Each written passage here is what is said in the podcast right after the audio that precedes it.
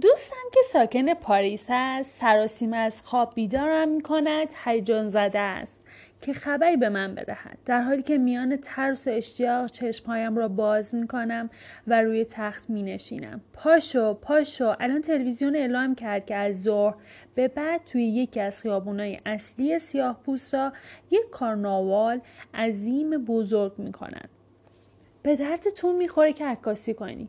پیشنهاد بعدی نیست. آماده رفتن می‌شوم. سر میز صبحانه از او می‌پرسم راستی این کارناوال به چه مناسبتی برگزار می شود؟ دوستم میخندد و می‌گوید نمی‌دونم. اینجا معمولا اول کارناوال برگزار می‌کنن و دنبال مناسبتش میگردن. حرف او کمی شوخی به نظر می رسید اما دروغ نیست. توی شهر از هر کس سراغ کارناوال را می‌گیرم به راحتی محل آن را نشانم می‌دهد. اما تقریبا هیچ کس نمی‌داند که این کارناوال به چه بهانی برپا شده است. علاقه مردم جهان به شادی آنقدر زیاد است برای ابراز شادبانی دنبال بهانه نیستند. به خیابان میریزند و شادی می‌کنند.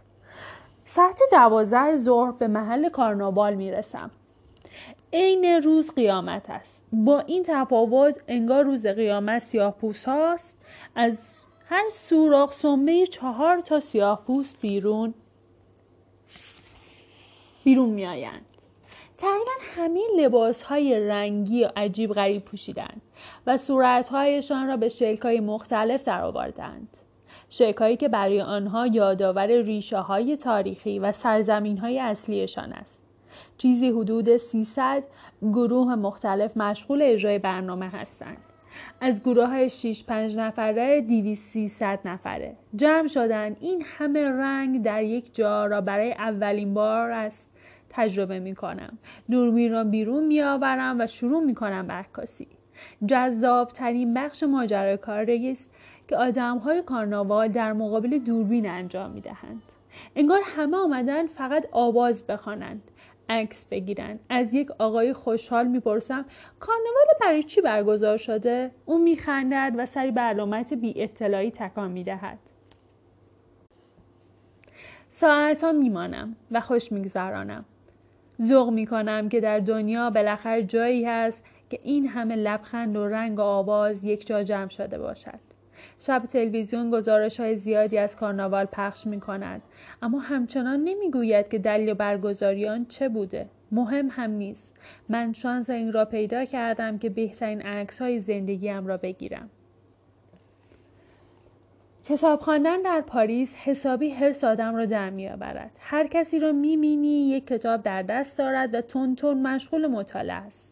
سن و سال هم نمی‌شناسد سیاه و سفید و مرد و زن و بچه هم نمی‌شناسد انگار همه در یک ماراتون عجیب درگیر شدند زمان در حال گذر است های مترو گاهی واقعا آدم را یاد قرائت خانه می اندازد. مخصوصا این ناگهان در یک مقطع خاص کتابی گل می کند. همه مشغول خواندن آن می شوند. آنهایی هم که اهل کتاب نیستند حتما مجله و روزنامه پر شالشان دارند و وقتشان به بیهودگی نگذرد و اگر حتی این را هم نداشته باشند می توانند چندین عنوان مجله روزنامه که به لطف آگهی فراوانشان به طور رایگان در مترو توضیح می شوند. استفاده کنم فضای پاریس هیچ بهانی برای مطالعه نکردن باقی نمی‌گذارد شاید برای همین است که پاریسی ها معنای انتظار را چندان نمی‌فهمند آنها لحظه های انتظار را با کلمه ها پر می کنند. پارک لوکزامبورگ در مرکز پاریس یک از جاهایی است که تعداد عظیم کتابخانه های آن هر تازه واردی را به حیرت می اندازد. اصحاب پارک لوکزامبورگ پر از از آدمهایی که سر راهشان به خانه ترجیح می‌دهند به آنجا بیایند و پاچههایشان را بالا بزنند و پا... پاهایشان را در آب شناور کنند و کتاب بخوانند. کتاب فروشی ها و عظمتشان برای من که نخستین بار بود به پاریس می‌رفتم تنها حیرت انگیز نبود. رشک برانگیز بود. در کتاب فروشی ها که چند طبقه روی هم بود و پر از عنوانهایی که من دوست داشتم. به دلیل گرانی کتاب ها چند باری تصمیم گرفتم برای بار اول که شده در زندگیم دزدی کنم و مبلغ کتاب را بگذارم به حساب طلب قدیمی که ایران از فرانسه داشت. اما این کار را نکردم. از ترس بود یا تقوا خدا می‌داند. بعد این احساس را برای یکی از دوستان ایرانی هم تعریف می کنم. او می‌گوید که در زمان دانشجویی یکی از سرگرمی هایشان دزدیدن کتاب از کتاب فروشی های مکانیزه بود.